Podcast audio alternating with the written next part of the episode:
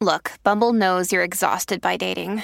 All the must not take yourself too seriously and 6 1 since that matters. And what do I even say other than hey? well, that's why they're introducing an all new Bumble with exciting features to make compatibility easier, starting the chat better, and dating safer. They've changed, so you don't have to. Download the new Bumble now. Big Tobacco covering up the dangers of smoking just so they could sell more cigarettes. The US government creating false flag attacks at the beginning of the Vietnam War. And also infecting its own population with AIDS just in the name of science. Sighting of Crips, like the platypus and the gorilla and the okapi. What do all these things have in common? These were all considered fake, made up, but time has shown them to be true. Things that were once considered crazy are now common fact. How many more things are there out there like this? Things covered up, hidden, or just not yet found. Do you think you know the truth? Join me, Conrad, co host of Bizarre Conspiracy, where our host, Eric, will shine a little light into the mysteries. Search for us on iTunes. Bizarre Conspiracy, we talk about aliens, grips, government, and more. That's Bizarre Conspiracy Theories on iTunes.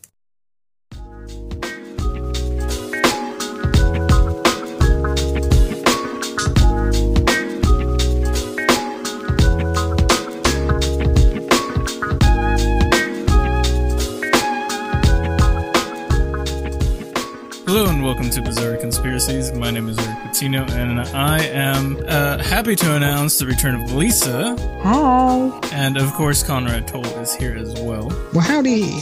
We're going to talk about the uh, brutal case, true crime of uh, Chris Watt, and so I'm going to tell the basic story of it, just so uh, people who may not have heard about it they can get the the initial story, and then we can go into detail. So, August 13th, 2018, Chris Watts had brutally murdered his uh, wife, Shannon, right, or Shannon? I think it's Shannon. Yeah, I think she pronounced, well, she did pronounce it Sh- Shannon. Shannon, right? Shannon. Shannon. I've to try, there's my American.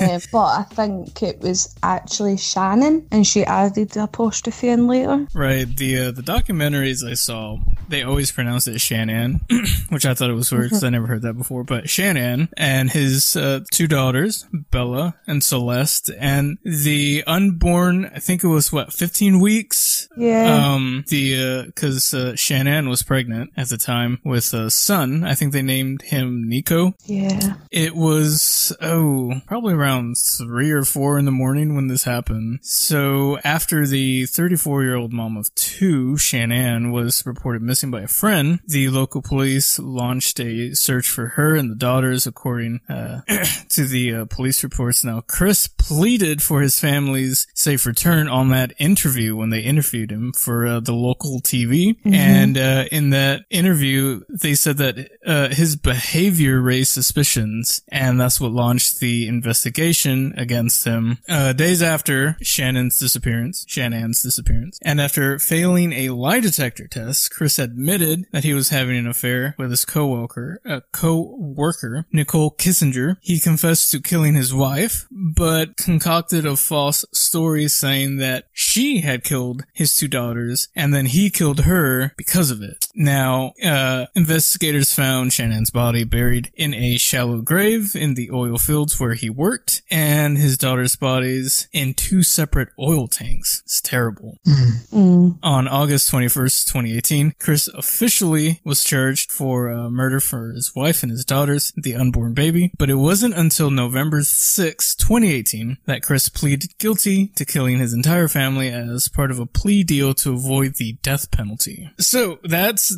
the basic story of it, and uh, there is actually quite a lot of detail uh, about this story. So I guess we could start in the beginning. Uh, Shannon, I believe, was out of town because she came in in the airport at what two in the morning. This when she got home from the airport? Yeah, our friend Nicole picked her up from the airport. She'd been away on a work trip and dropped her off at home just Mm-hmm. after two. And it was picked up by, they had those ring doorbells Oh, okay. or yeah. something similar. So that was activated by the motion of her approaching the door. So there's camera footage and timestamps at the exact time she arrived to like show that she did arrive home. Right. And then the friend who, uh, I guess had a, already a, uh, what do you call it? They, they already had a plan that, uh, with her and Shanann had a uh, doctor's appointment or some kind of appointment, uh, the She following morning. Yeah, Yeah. it was something to do with the baby. at I believe nine Yeah. or ten in the morning, and when she wasn't answering her phone, and uh, obviously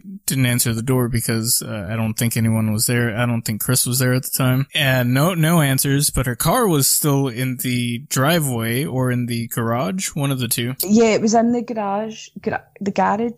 um, so our friend had been trying to phone her and obviously couldn't get a hold of her, and she went to the house because she knew she had to know what happened was she phoned where her appointment was, and I, I, I don't know what she said to the receptionist, but the receptionist told her that Shanann hadn't shown up for her appointment, hmm. so that obviously worried Nicole, and she went round to the house with her son, and they chapped on the door, nobody answered, and they looked in the garage at the garage windows and seen that the car was still there, and they could see that the kids' car seats was still in the car as well. So they knew she hadn't went anywhere with the kids because the car seats were there. And Nicole says that Shanann would never have taken the kids in a car without their car seats. Right. Right. Um, so she would, knew she was extremely worried by this point. Right, and then they called the police to do what what's it called a welf- welfare check. Welfare check, yeah. And so the the police came, and um, now what was uh, good about that is that he had a body cam, so you can actually see the entire footage and audio of the initial visit. So he came, uh, rang the doorbell, looked through all the windows, did a, a perimeter search around the house, uh, in even in the backyard, and then they finally contacted uh, Chris Watts after no response. So Chris Watts comes uh, rolling.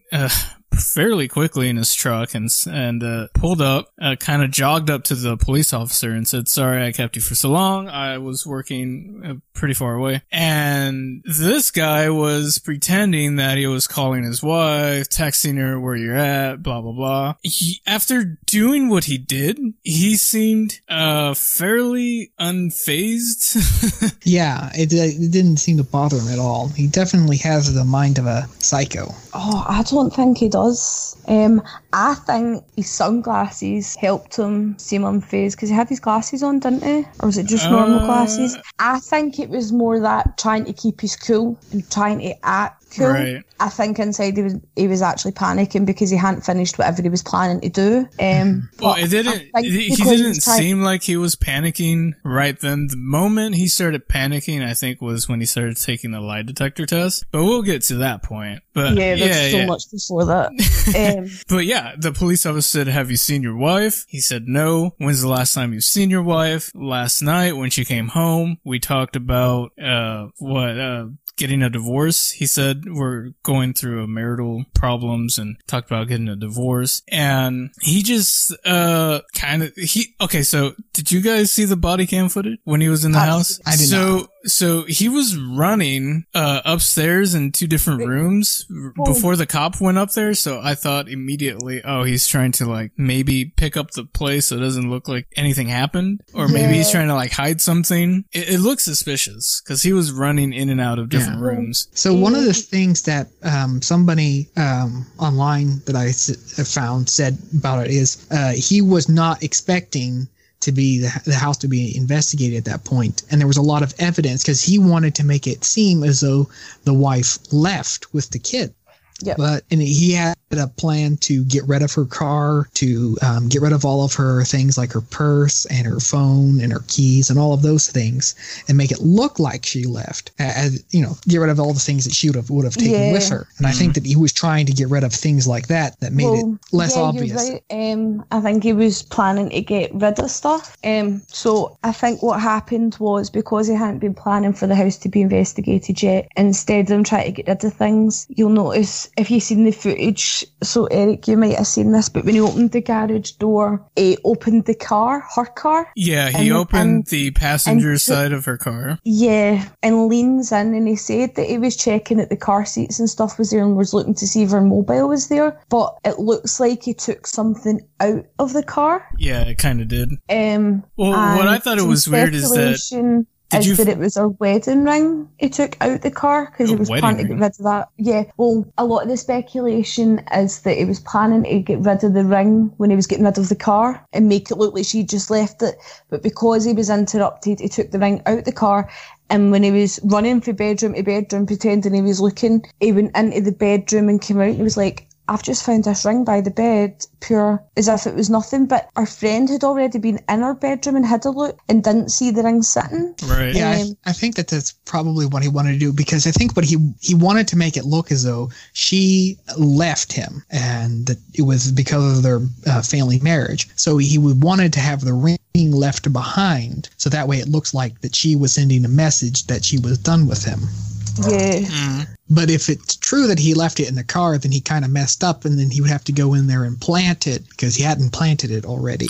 Well, I don't think he expected the friend of Shannon to call the police, uh, because I thought it was strange as soon as he opened the garage door and went into his car's wife, he almost immediately kneeled down to pick something up. Like, Yeah. I don't think he was looking for anything. I, he obviously knew exactly where what, What was was that he got. yeah. yeah. And the police was just like, yeah, all right, whatever. But I think he already kind of caught on to him a bit because when, when he was done searching the house, he, Chris, now this is Chris's, this is kind of his own fault here. He said, my neighbor has cameras outside to see if my wife left, right? That was his excuse to go check out the, Oh, uh, no. the footage. No, Nate came over. Did he not? The neighbour came over to the policeman and was like, I have cameras that face out. Maybe there's something on the camera. And they were like, right, come on, we'll go see the footage. And Chris went with them to see this footage to see if they could see anything. And he obviously wasn't expecting what was on the camera to be on the Uh-huh. camera. I didn't I didn't see the neighbor come out. I just saw them go to the neighbors. So I mean maybe you're right. But so they went over to the neighbor's house to look at the the outside footage and they they got video cuz it's motion censored and it starts recording, right? They got video of Chris loading his truck for I think 40 to 50 minutes at 4 or 5 in the morning and as and as soon as uh,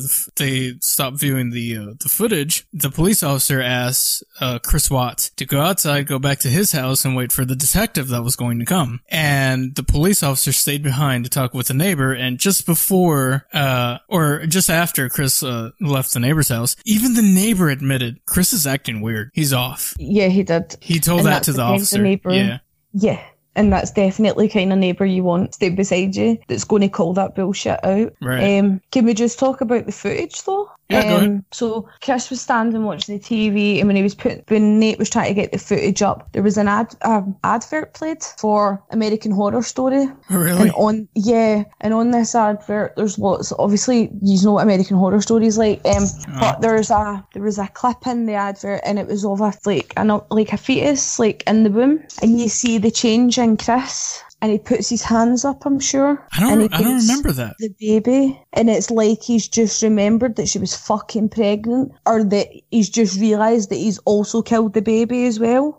Um, there's just a moment that he just, and it was, it was just an eerie um, coincidence Mm. um, that that was what was shown on the TV while they were getting the footage up. It was like I don't know if you believe in the universe and um, signs and things. Then it was like the universe was like, "Come on, this guy, look what he's done." Like it was just, it was a very fitting video to be playing with the situation. Um, but then Nate brought the footage up, the camera footage, and it shows that Chris Watts backed his truck up onto the drive, right up to the garage doors, and is seen loading things into the car. Mm. So he was like, "Oh, I just um backed my truck up. I was loading tools for work and stuff." Right, um, right. and the guy it was like, "Is that something you normally do?" And he's like, "No." He's like, "But um, there's been break-ins and stuff, and I was worried about my tools being Yeah, stolen." yeah. Tried to like cover up the change in behaviour. So straight away he was already acting edgy, well, not acting appropriately. Um, and there's already change changes in his routine and his ba- his like um shown. Um, so that was like already raising suspicion. And then when the policeman asked him to go over the road, Nate says to the policeman, he's like, he's not acting right, dude. He's just not acting right. Um, Now- and the man completely agreed with him. Now, when he said that there was break-ins and stuff that he was worried about, um, that's I want was he kind of was he bluffing about the fact that there was break-ins? Were there break-ins in the area, or was that just something he was making up? No, i I've think there heard had been. I think Oh, there had had 'cause I- been because they interviewed this old lady, and e- even she said there was a few break-ins a couple months back. Okay, All right, So- okay, because I hadn't heard that. I was going to say the opposite there. So because that would have been uh, like the worst lie ever if there hadn't been break-ins. Because he, he'd be telling it to a cop, and the cop would know more than anybody if there was break-ins Oh, in right, that right. area. only if they'd been reported. Yeah. Like Well, if if they hadn't been reported, how would Chris know about them? because neighbours talk. I guess. Um, and not everybody reports everything. True. Like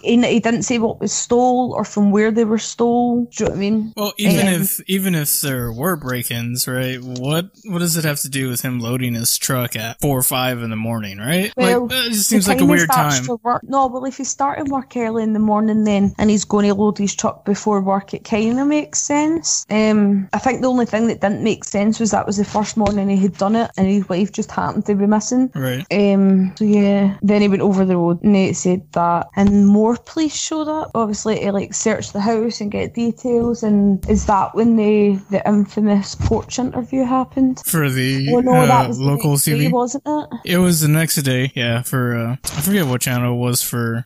Col- Colorado was it in Colorado? Yeah, it was in Colorado.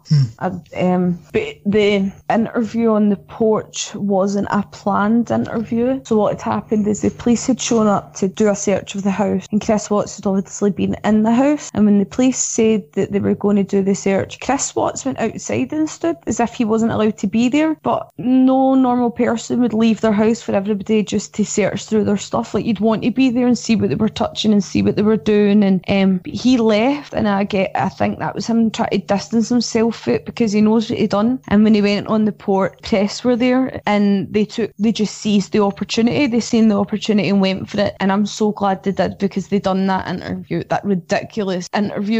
Um, and as soon as everybody seen it, everybody knew that he was guilty. So the interview, they were asking him, um, obviously questions about his relationship and stuff, and that's when he had said that they'd asked if he had, they had had a fight fight the night before, and he said he wouldn't call it a fight. It was a heated discussion. I think was the words he used, um, which was obviously a red flag because he had said that things had been okay, that they hadn't fought or anything. So then he changed his story in front of a camera and says that they had had a heated discussion, and then he was emotionless. There was no, he wasn't upset. There was no tears. He wasn't struggling. He seemed quite just chill. He's like, oh, I had to stay.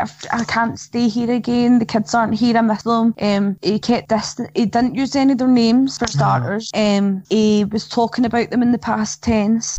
Um, what else? Oh, what happened there? My call. Sorry, my call made a really weird noise. Your call? Now, I, I believe wasn't it his his girlfriend, the one that he was having an affair with? Wasn't she involved some way or another? Um, well, didn't she come to the house before the police did? Like Chris invited her over. Uh, oh no, she had been over at the house when um Shanann had been away. So prior to this, when the affair started with them, Shanann had taken the girls to visit her family for like weeks. I think it was like six weeks or something. Um, Ah. and obviously Chris stayed at home for work. He said, "Hi, you're back." Yes. Uh, today's just the weirdest day for Skype. Yeah. Well, how long were you gone? How long were you out? I heard uh, Lisa talk about uh, the girlfriend for six weeks.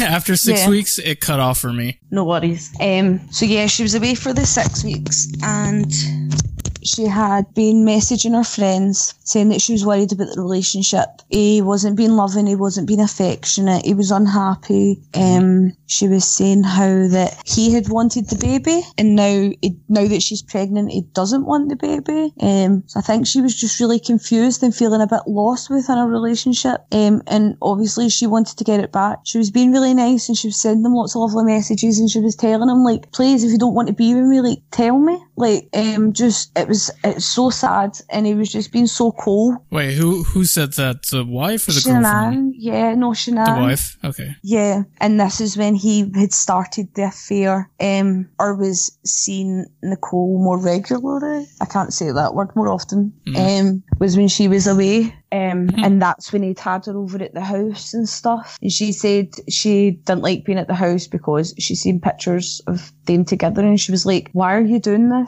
Like, you've got everything. You've got the house, you've got the wife, you've got the kids, you've got the car. Like, why are you doing this? Um, she says it confused her a bit. Like, when she seen their life together, she was confused it was at why he was having an affair with her. hmm Um, Now, yeah, did he did he have um On you go, Conrad. was he having financial difficulties with his house? Like was he behind on payments or something like that? They had already been bankrupt once. think they were ready to file for bankruptcy again. Um, I know they were in a lot of debt. I don't know if they were behind on payments, but they were in a lot of debt. They, I know there was one bill they hadn't paid in over a year. Shanann had lupus, I think. Um, she had health con- problems Ah. anyway, and the kid, um, one of the kids had a nut allergy, and I think she, um, the kids had some medical problems. So there was like loads of medical bills, really expensive medical bills. Um, but also they had like the big house, the big car, like, Yeah. um, so I think they were living out with their means and they were struggling. Mm. Um, bad enough for them to be considering filing for bankruptcy a second time. So, did any of you guys hear the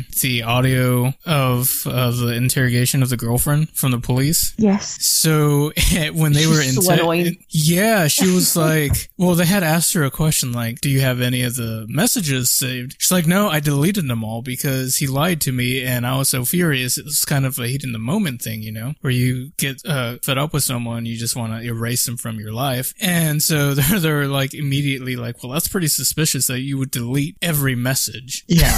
and she's all like, no, no, no, no, no. Let me, let me tell you. He lied to me. When I found out that he was saying that he was going to leave his wife for me and that he was completely done, and then to find out that he wasn't planning to leave his wife, that's when, uh, she decided to just cut him loose from her life, apparently. Which I found it Well, pr- pretty odd too. No. Because who completely deletes every message? I know plenty of people, like even after they get uh, divorced or broken up or whatever, they have still every message. They don't completely erase everything. I'd probably delete messages to be honest, but not photos. Not photos. No photos or memories, but I'd probably just delete messages. There's no point in hanging on to old conversations if they don't matter to you anymore. But the pictures are of nice moment. Um, so I'd probably, I, I'd just, I'd probably get rid of text messages. I don't know. I found it suspicious because What as far as far as I know, well, I mean, um, she's still Well, I think being looked at as like a co-conspirator because she was at the house several times and she she was aware that she was having an affair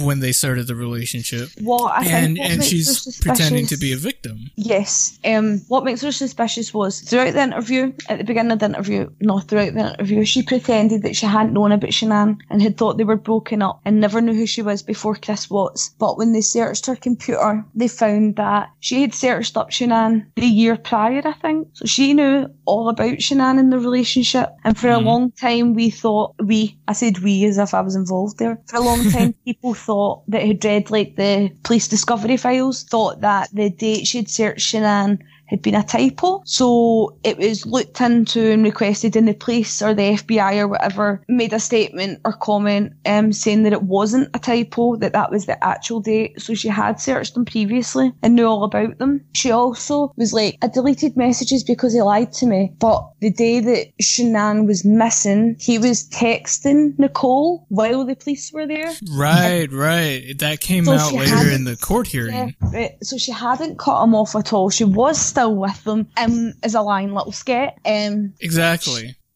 Oh, she really annoys me. Um, now, now, did you, any of you? she also uh-huh. said that um, she delete, she did say she deleted all the messages, but then came out and said she hadn't deleted them all. She still had some of them, and she handed her phone over to be cloned so they could like read all the messages um, or downloaded or whatever they do with it. Um, but there was messages they couldn't recover for I thought they, reason. I thought they could go to like the phone company and get all that, or is that is Um, that a law? Is that law passed now where they can't do that? Uh, I'm not sure, but um, I'm pretty sure they can. Um, they need a if they warrant. subpoena it. Yeah, Oh, they need okay. to, that's it. They need to subpoena. Um, because if they just approach the phone company, the phone company will just say no because it's an invasion of privacy, a Mhm. data breach. That's what they'll call it, innit? Um, but yeah, there was some messages they couldn't recover, so she hadn't deleted them all. She'd been selective over what messages she deleted, and I think that'll become port- important. That'll be a wee point that's important later. hmm I'll come back to that. Um, So did did y'all see when they also interviewed the um, anonymous gay lover that he had apparently? oh my god, yes.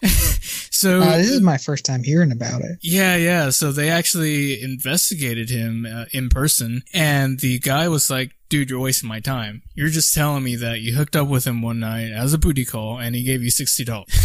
so I, I I didn't know if this was uh, something that actually happened, if this guy really did know Chris Watt, Well, but uh, I don't know. apparently, uh, I'm not sure why the police didn't believe him if they like found like actually like um something confirming that he was lying. Um, but part of me thinks it could have been true. Yeah, Chris, me too. I, I think it could have been true because obviously we didn't know this man at all, right? He Oh. had uh, he had a girlfriend on the side from his wife for how long? At Um, least a year? was it? I don't think it was it as long as that. I didn't think it was as long as that. No, maybe maybe half a year, six months, something Yeah. like that. And he uh, was capable of doing obviously heinous crimes. I, I I would imagine he would have multiple lovers if he wanted to. Yeah, and I think because Chris Watts used to be fatter than he was now, um, and apparently a lot of his changes happened when he lost all the weight. Um, so I don't know if it gave him some newfound confidence or arrogance, um, where he could sleep with who he wanted and he was acting single because he thought like he felt better about himself and had more confidence and was just maybe trying to experience some things that he hadn't experienced before. So maybe he never really felt like wanted sexually before Mm. because he used to be Right. chunkier. Um, so I think that maybe like that's my reasoning, and a lot of guys experiment with guys, or are, and there's I- I so would many, say- there's so many say- straight men out there who are straight but will sleep with men or have slept with men. Secretly, So- yeah. Yeah, so I wouldn't put it past them to do it secretly, and then to pay him um, would make it obviously make Chris feel better about it because it was just a transaction. Then it wasn't anything to do with being attracted to men. It wouldn't have been anything to do with like his sexuality. It was just Well, see, that. what what I want to know is because the police were during the investigation or the interview, they asked him, "So are you a hooker?" And he's like, "No, I'm not a hooker." If he wasn't a hooker, where was he from? Because obviously he didn't work from the oil field. So how does Mhm. Chris know this person? This is what I want to know. Yeah, I wondered that too. But then Grindr, that's what I assumed. Uh, yeah, I guess that's true. Yeah. And there is a lot of um, sex workers use apps like Grindr and Tinder and stuff to find clients. Yeah, and it's not like they're gonna tell the police. Yes, I I am a, uh, a prostitute. uh, you know, one of them criminals. Yeah. All right. especially when it's the sex worker that gets criminalised for it and not the person procuring the sex. I'll be right back. You guys can keep talking. Yeah. Yeah. So uh, Shannon's friend Nicole Atkinson. Mhm. Wasn't she there when the police were there at one point, or Yeah, it was her that called the police in the first place to do the welfare check. Mhm. Um, so she was there during the initial the initial search of the house. So she was there when Chris found the wedding ring, and also she found Shanann's mobile phone. And I thought it was uh, handbag in her son. kitchen. It was um, Or her son, Nicole yeah. Atkinson's son. Yeah, Oh. he was. Yeah, you could be right. Um, but they found her phone in her handbag, and obviously Shanann used her phone for work and her social media, and she was very present on social media and used a lot of that for work as well. So, Mm-hmm. um, that was another like massive alarm bell for the friend. Right, because it. I mean, phone phone addicts uh,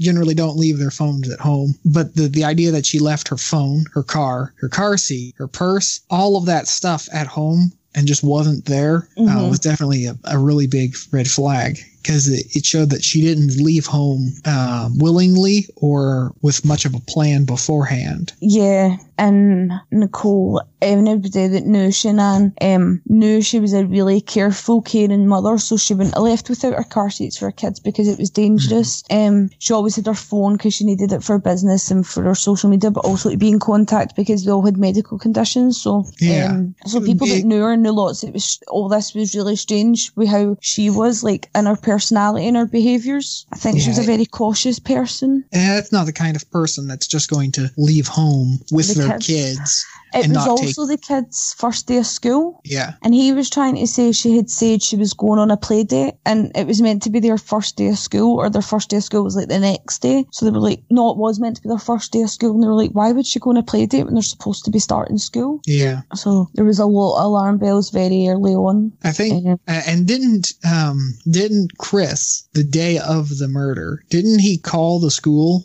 and tell the school that his kids wasn't weren't going to be there? Yeah, I think he'd done it on the way home when the police had already phoned him. Yeah. I'm sure. I'm sure that's what happened. Is um they'd phoned him to come home because obviously Shanann has been reported missing, and um he phoned the school and told them the kids would wouldn't be coming to unenroll them. Uh, okay. I, I thought he did that before he knew that the police were at his house. Oh, maybe. Well, I, I guess it really doesn't make too much of a difference. But the, wa- the thing that I was thinking is he was uh, put that in there beforehand because he wanted to make it look like she left later than she um than the murder that took place. Because I think he murdered them at like 2 a.m. and he wanted to make it look like um they had left at uh, later that day in the evening or something like that. Yeah, he was wanting to make it look like they'd left in the morning because she'd apparently told him she was going a play date at a friend's, but couldn't tell him tell anybody where this friend stayed or who it was, or but then she didn't take the Oh, kids' yeah, car seats that's and a- stuff. So that's a, uh, a another red flag there. He, he couldn't name the friend, where the friend was, how long they were going to be there, anything like that. yeah,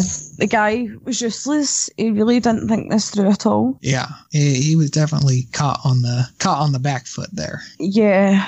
Um, and I don't think he's the brightest, so he couldn't think very well on his feet. Um, And um, didn't he also had a dog, right? Uh, a Chihuahua or something? yeah, there was a dog.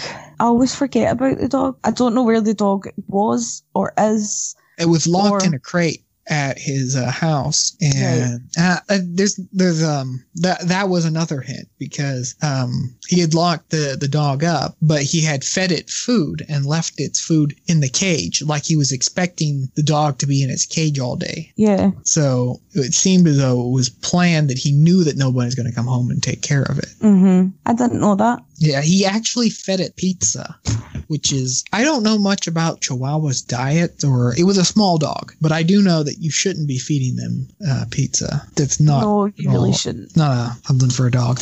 Um, no, it's really not good for a dog. Pizza's really bad. I pure want pizza now. Pizza's really bad for a dog. So where are we at? Is Eric still gone? I'm pretty sure he is. so, Can you not what, hear what do you think ma- made the um, the snap in his mind? Do you think it was like a combination of things? Because that's kind of what I'm leaning towards. I think it was he just wasn't a very good person, and his life was not going the way that he wanted it to, and he's very selfish. Plan cash up and go. So I think that it was a, a very his motive was um, selfish. Um, it, it was like the pure purely that he didn't um, I think it was cowardly. Um, that he was afraid of being a, a failure. And um, that- no, he was just afraid of breaking up with her. No, because then he'd have to deal with paying child support. He'd have the Uh-huh. ex-wife, like he'd have all the baggage, and I think he was just Uh-huh. too scared to deal with that baggage along with the mistress. Like, because I don't think she would have been too happy about the kids and the Right. ex-wife and stuff. right.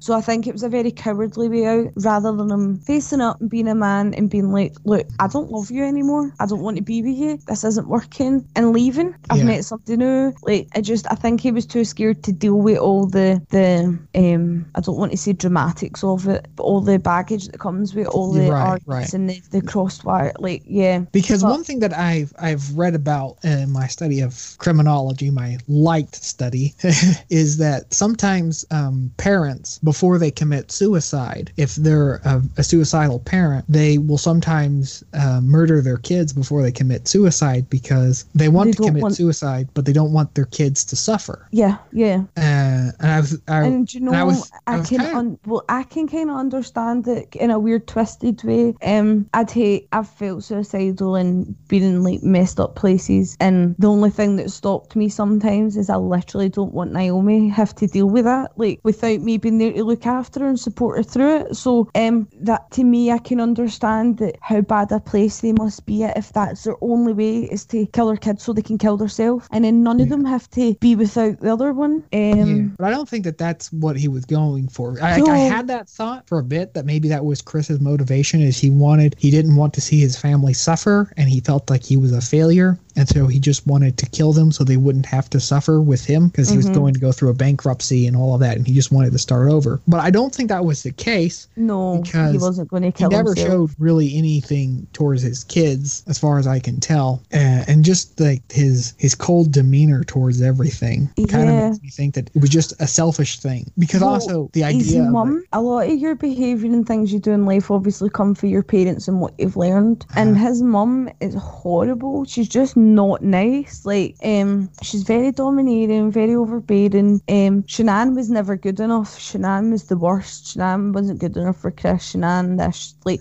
she Yeah. really disliked Shanann. Um, and from what I see, that he grew up and his mum was obviously a very dominant, controlling personality. And then he's m- married Shanann, who's older than him, divorced. Um, but she wasn't controlling in the controlling sense, but she was very organised and um, liked things to be done certain ways and liked to have things in order. um, so I think she had a dominating personality, but not in a nasty sense. Um, and he's just meek little Chris that went along with it for a long yeah, time. so more of an like a passive aggressive man. Yeah, um, and I think that he's met Nicole and thought he could break free, like realised he didn't want that anymore because Nicole was new and fun and blah blah blah. Um, Can y'all but hear me? instead of being brave, yeah, Yeah. hi. So where are we at? Um, uh, we were just talking about motivations and uh, why he did what he did and all that. We, we Ah. talked a little bit about um, how uh, sometimes parents will, uh, before they commit suicide, will kill their children so their children don't have to suffer and that sort of thing. And we kind of came, both came to the conclusion that it wasn't in the sense that he didn't want to see his kids suffer that he murdered them because he felt like a failure. We just, just both came to the conclusion that he was kind of a um, a selfish person. And then we were talking Right. about his uh, his mother or Shanann's stepmother and how she was a controlling person. Uh,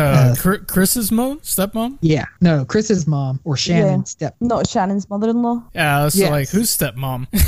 I know that was that was so. so confusing. wait, uh, was Shanann married before Chris? Were either of them married before they were together? Yeah, Shanann was married before, and Chris's mom didn't like that, even Right. though her daughter had been married before and divorced. But that was fine. But um, it wasn't okay for Shanann, obviously. Right, because um, her her two daughters, Shanann's two daughters, were not actually Chris's daughters, right? I thought they were. Oh, But you're thought ta- they were- are you talking about Bella and Celeste? yeah, I thought that they were daughters from a different marriage, but maybe not. No, they're Chris's. Yeah, they're Okay. they're Chris's. In the in the um, what's it called the the trial where they actually had uh, Chris Watts there and everyone t- uh, you know giving their speeches and testimonies. The uh, they said, "How can you do this to your own to your own daughters?" So, did, did did y'all start talking about the court case at all? No, No. we're nowhere near the court case yet. No. Yeah, we were just mostly talking about motivations and psychology and that sort of thing.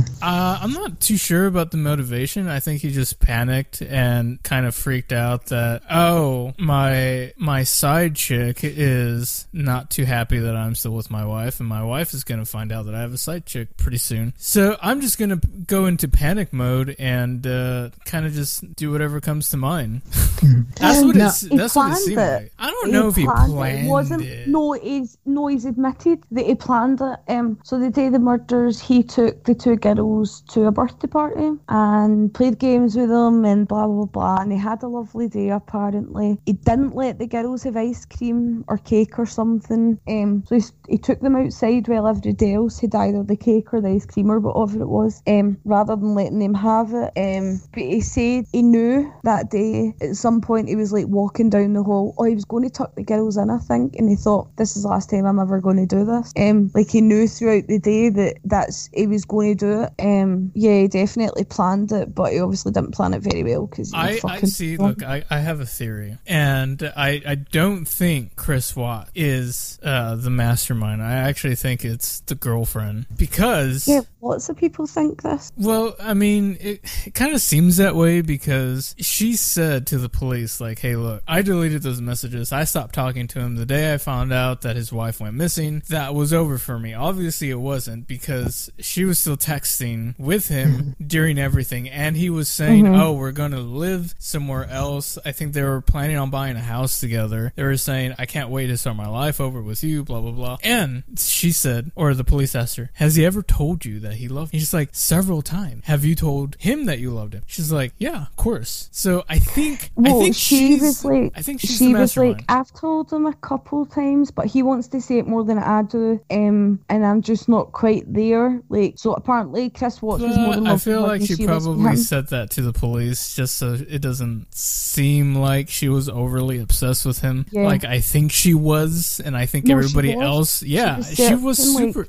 she was Man super obsessed with him. Yeah, mistress, and like she was online for hours looking up wedding dresses and stuff. yeah. Um, yeah, like she was well aware that she was a mistress, and she was she really wanted him. She told Chris that she wanted to give him his first son, Yes. and I feel like that was very. I don't know. Maybe it's just because Shanann is pregnant with a boy, but I'm like, I think she found out, or he told her that Shanann was pregnant with a boy, and she was like, I wanted to give you your first son. I'm never going to be first, and had a pure spoiled brat tantrum. Um, and I think that's what sent Chris into a panic. And I think Well, I think from that I think she definitely and utter shite manipulated Chris. instead of breaking up with him or he's killed her. Um, no, she definitely manipulated him. I think. Um, I also think Chris tried to cause Shanann a miscarriage. Really? Yeah, he It's the first time I'm hearing about that. he gave her oxycontin. Is that what it's called, or oxycodone or something? Um, he gave her some type of medication anyway, like spiked her with it. Um, she was un like she didn't know, um, because he'd heard that it could cause miscarriage, and I think that was so that like he still had that with Nicole. He could be like, look, no, you, there's still a chance you could give me my first son, but it obviously didn't work because she was still pregnant. Um, but he said that he was asked where the drug came from, and he said that's a secret he will take to his grave. He'll never ever tell, and I think that's because it was Nicole. I think the Ah. mistress gave him the drugs so she'd miscarry, and I think she was well aware of what was happening. Yeah, I Um, think I think that she knew as well, um, which is why she deleted the messages because Yes. I think in there when he said things like "I can't wait to start her life over again," she knew that that was um, She- evidence that she had been told beforehand that Yeah. of his plan. mhm. So I Um, think she at least knew about it. There was, um, because he said there was some dark things went on in her house that he'll never talk about, whatever the fuck that was on. So I think there might have been like some drugs and maybe some sexual things that he doesn't want to talk about. Um, and during an interview, she mentioned her friend Jim, but then wouldn't give the police details on who Jim was because Jim had to be left out and Jim had nothing to do with it. And I don't know if I've just I'm twisted in the head. I wonder, and maybe it's because this guy came along and says he'd slept with Chris. I'm wondering if maybe there was some threesomes and stuff going on. Maybe he's exploring his sexuality a lot more with Nicole. Like maybe they were exploring some kinks, or maybe they were just exploring his sexuality or whatever.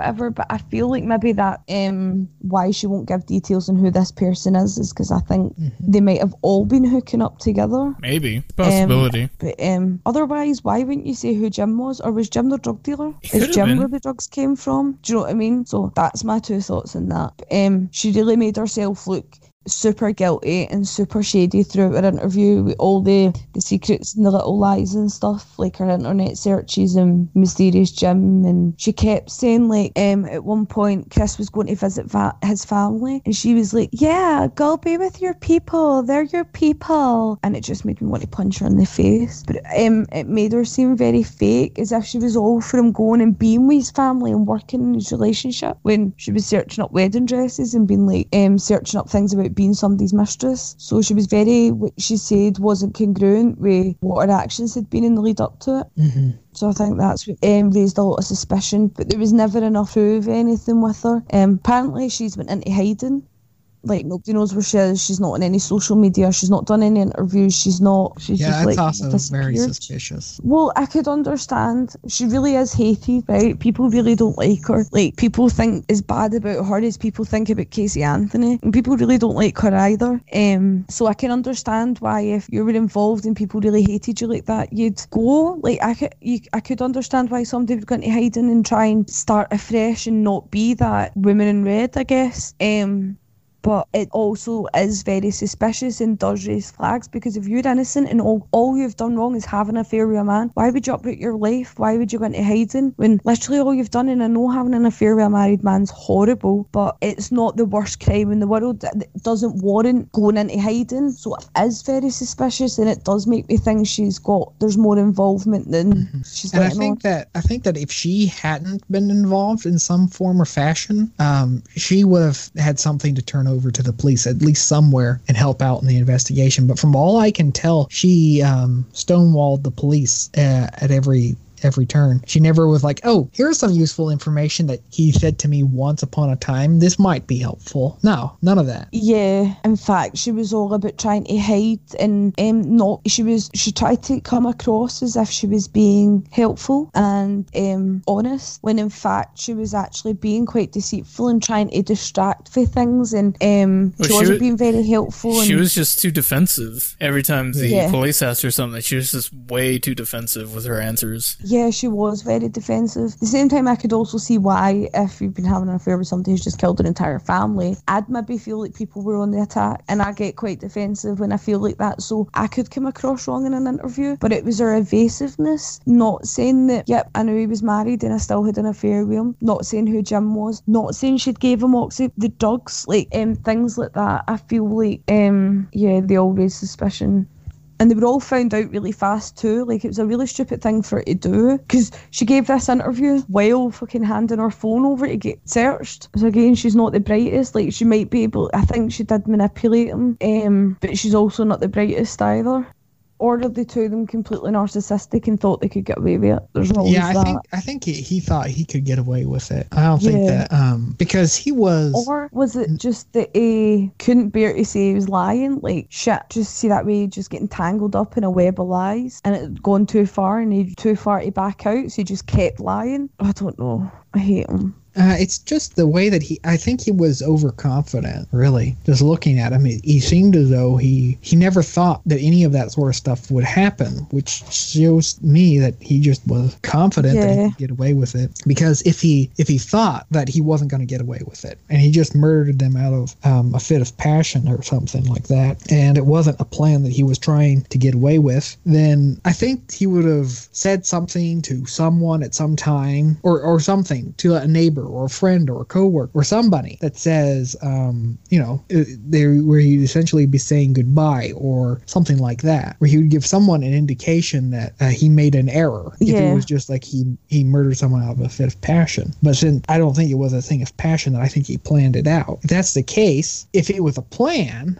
just how poorly it was done shows me that he was overconfident. I was gonna say if this was planned, it was it was uh, badly. Yeah, bad badly planned from the beginning. Well, I kind of wonder there was he had tanks of fuel, like tanks of petrol, in his car, um, and there had been supposed to be maintenance work done at the the um where he disposed of the bodies um and he called that off. So I kind of wonder whether he planned to go back if his plan had been to go to work for the day go home go out in her car mm-hmm. and set the place on fire and cause a massive explosion getting rid of the bodies getting rid of evidence. Right. Um, I don't because, know but uh, as a as someone who works as someone who uh, who was working at an oil field I think that he would have known what would be like the the you know they would train him in like the safety of how not to cause some sort of a petrol fu- uh, fueled explos- mm-hmm. explosion. So I think that he could just that he would know that he just do the opposite of what they kept telling him to do, yep. and that he he knew exactly how he was going to dispose of the body and just make it look like a work accident. Mm-hmm, yeah, and I think that um, the friend being super vigilant um, is what stopped that from happening. Because who knows how bad an explosion that would have been if he'd like set the place on fire all exploded. They were some massive oil tanks. Mm-hmm.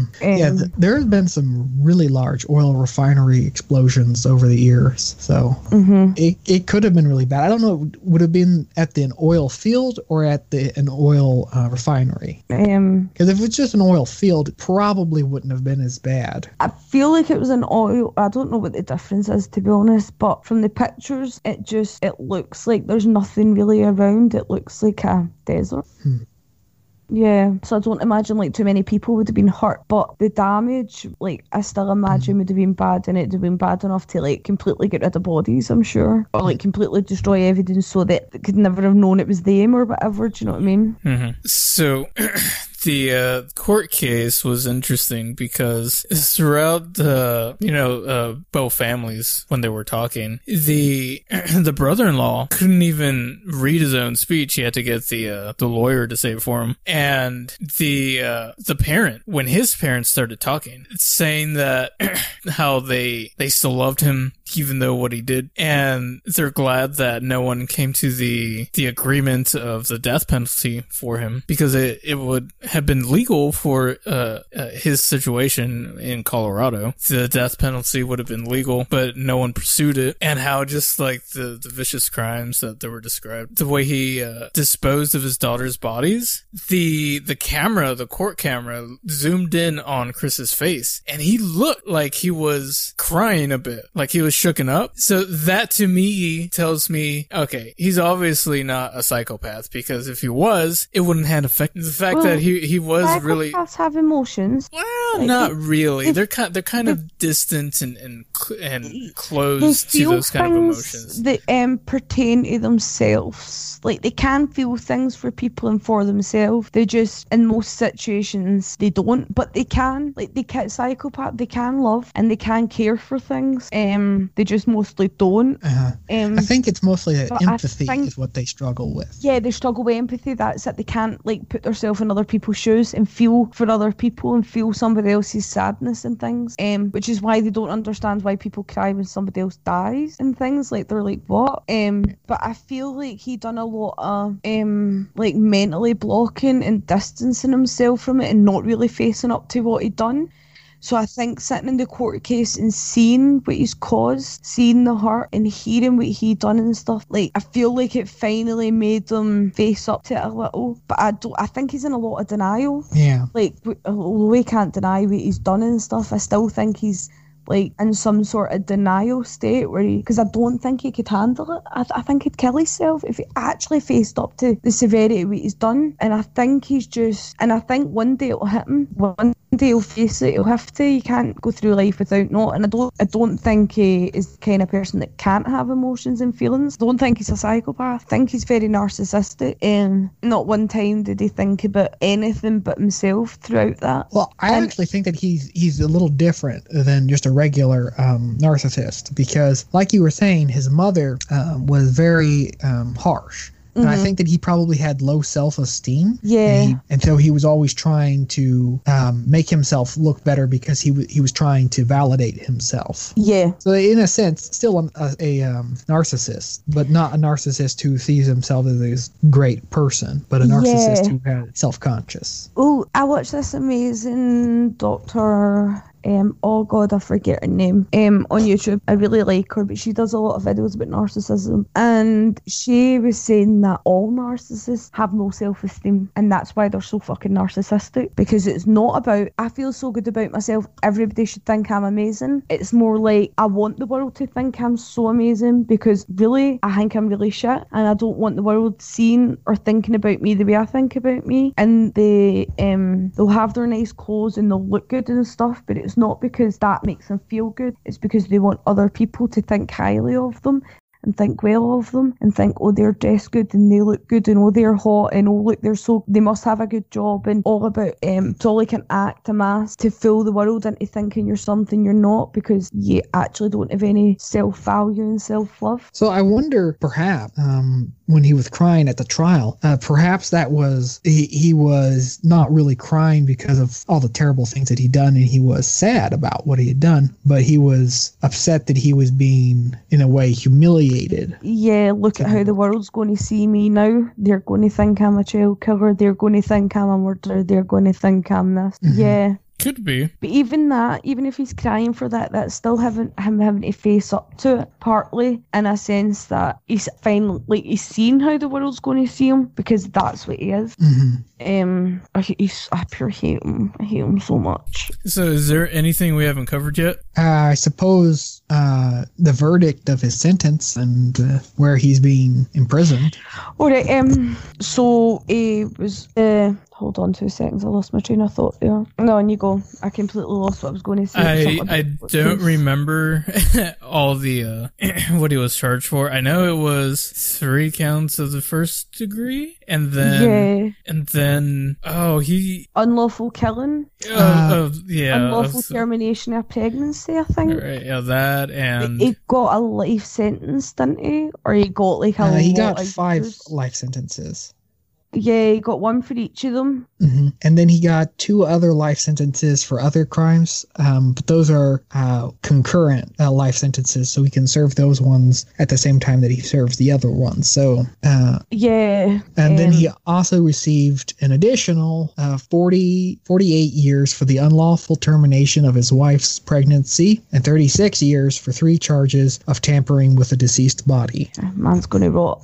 I must admit, I do like how in America yous will give them that life sentence for each victim or whatever. Um, because then it goes down. It's still down as justice, like he's still being served that for whatever charge. Whereas over here, we don't tend to do that. Yeah, uh, I think generally seen in the EU a, a life uh, sentence being uh, uh, inhumane. Yeah. Um. Yeah. I think over here mostly it's twenty five. Like there is people that are in for life and will never get out. Um. But most of the time, I think a life sentence is like 25, 15 to twenty five years over here. Um. But we don't tend to. If somebody like say if Chris Watts was over here being charged, like he wouldn't have been done like a life sentence. He'd been found guilty of all his life sent all the charges, but he wouldn't have been sentenced to five separate life sentences, full life sentences Uh, um it just it gets it's just like we um differences but i think i like how in americans it's like a justice for each charge like each person got their own life sentence justice even though the man can only serve one life sentence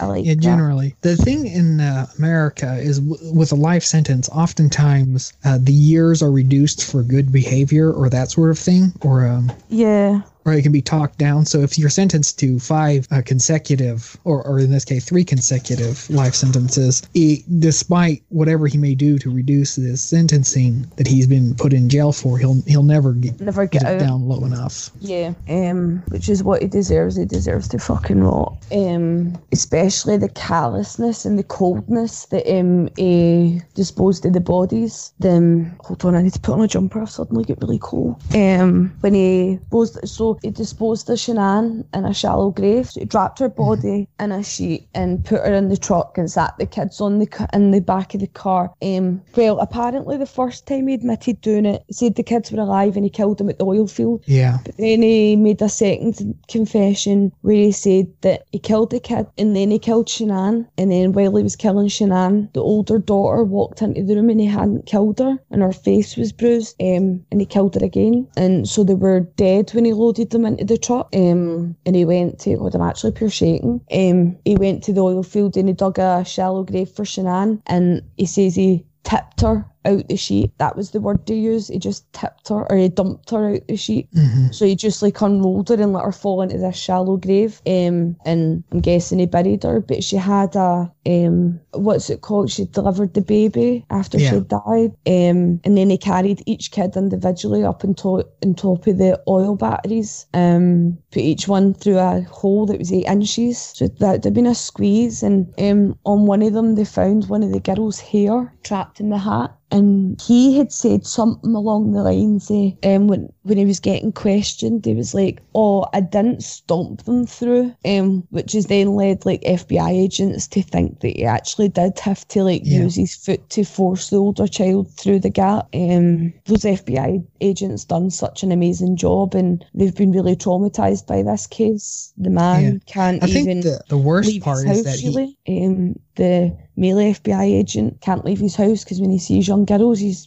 triggered. And when he freaks out and has panic attacks, and when he does go out with his wife, she has to tell him, "Don't look left, put your head down, like look over that way," so that he doesn't see little girls and be so triggered by it. It's such a horrendous thing, and so many people like lives being completely and utterly destroyed by this. Yeah.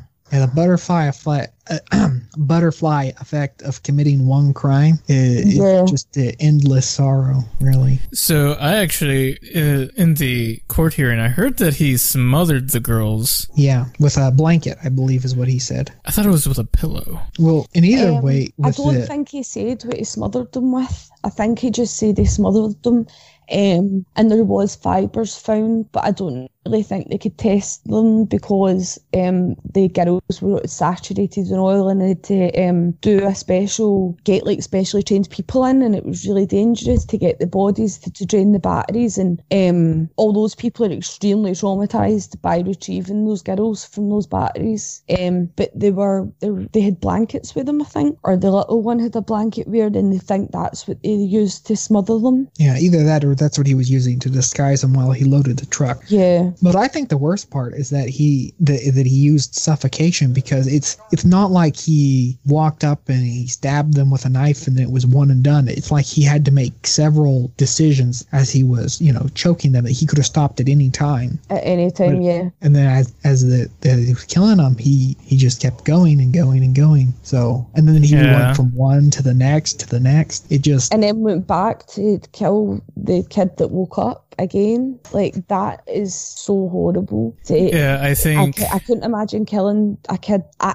any kid, never mind just my own. right? I couldn't imagine killing any kid once, never mind killing the same kid again. I Like, think a fuck? life sentence was too good for this dude. I think he, I think he should have gotten the death penalty. Mm, I, I, I don't know. I think it, it depends on person to person. Uh, for some for some people, having a life sentence is worse. Yeah, Uh, that's what I feel like. I'm like, should they not? Should people not be made to live with their crimes and the pain that they've caused and never be able to escape that? Because once they're dead, they're gone. They don't think about it anymore. Yeah. But I think some, I think the killers that get kicks out of it and get thrills out of it, they need to be gone. They can't be living their life mem- like remembering and getting that buzz again. Um, whereas other killers that like it wasn't for enjoyment or pleasure or anything, I don't think they should get like a death sentence. I think they should like have to spend the rest of their life in a box thinking about their fucking crime. There is one thing though about uh, the death sentence in America. It's not like they're given the death sentence and gone out and executed the next day. In fact, most people who I think sentenced to death in America never actually are executed. They die of natural causes while they sit in jail because there's a long legal battle that generally Yeah. happens that lasts for like 30 years or so. Yeah, um, and no, I totally agree with that being in place, and not only for the fact that they still have to like serve out a sentence and like live with what they've done and stuff for a while, but also that there's there is like so many people that have been on death row and been innocent, and like um, and it's taken so long for them to get people to believe them, then get people to fight their corner, and then get justice and be released and stuff. That I feel like there has to be that massive gap because you can't just go about killing innocent people. Well, the thing about most of the people who are innocent on death row is it's not that they're innocent, innocent. It's that the what the the crime that they committed, they they show in some way that it wasn't um, intentional, that they did accidental manslaughter or something like that. Yeah, So it's not as though a lot of the times the people who go to jail on death row are not entirely innocent, but they may not no, be as guilty as the, the charges that were applied yeah, against. Yes, but then once that like they've done their say their 25, 30 year and they finally get somebody to believe that they don't deserve to be in death row, and then they've done their time and they can get out like because they've done so long anyway. Like that's them done their time for their manslaughter. So I still Yeah. think there should be like that massive gap needs to be there. Um, otherwise there will be people who don't deserve to be dead. Dead. Hmm. I could talk about this case all day long.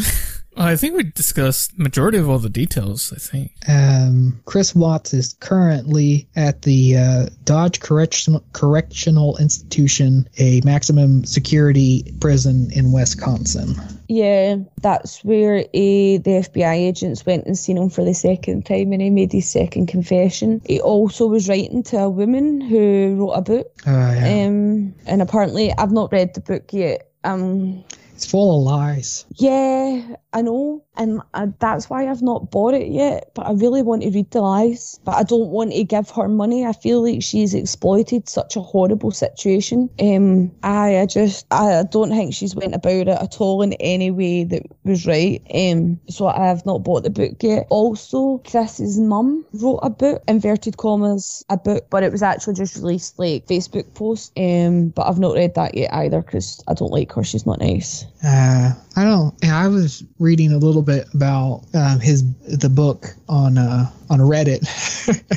I, I love I love doing going to Reddit on a lot of these Oh, cases because you can get a, a lot of different people's opinions. Mm-hmm. Um, and you know, there's a, a lot of people that you know they have conflicting views on stuff like that, but generally they they all agree that uh, his story that he put in the uh, about how, the night that he murdered them um, Mhm. that that account is wrong. Yeah, a lot of people don't believe it. Um, just every, a lot of people are um very um. I'm trying to think of the word.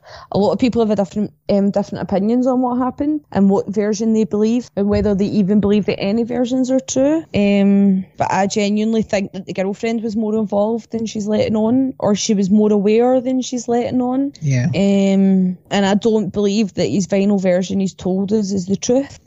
Um, I think there's more to it, and I feel like he's just made it horrible. I don't know why. I don't know why he said what he said, but I don't believe it's the full truth. And Yeah. I don't know if in years to come it'll come out because if he's protecting her, he can't protect her forever. I think I think that he's um a bit of a psychopathic liar. He can't tell the truth. If he Pathological liar. Yeah sorry that um well he i think every story that he tells he he can't tell the truth he's got to put something in there that's a lie. Like he, the first story that he told to the police he changed uh, there's there's many times that he could have told the truth where he just didn't. Yeah. and that that led him to actually being more guilty because they found out you know well this one was a lie this one was a lie. And it- it's things that he didn't need to lie about but he lied just because i think he felt like he needed to. Thought- one of those things is like uh, he was saying he didn't stomp the girls through the uh, oil uh, tank Mhm. door. Well he didn't need it, it doesn't really matter what he did but i think he just felt as though he needed to lie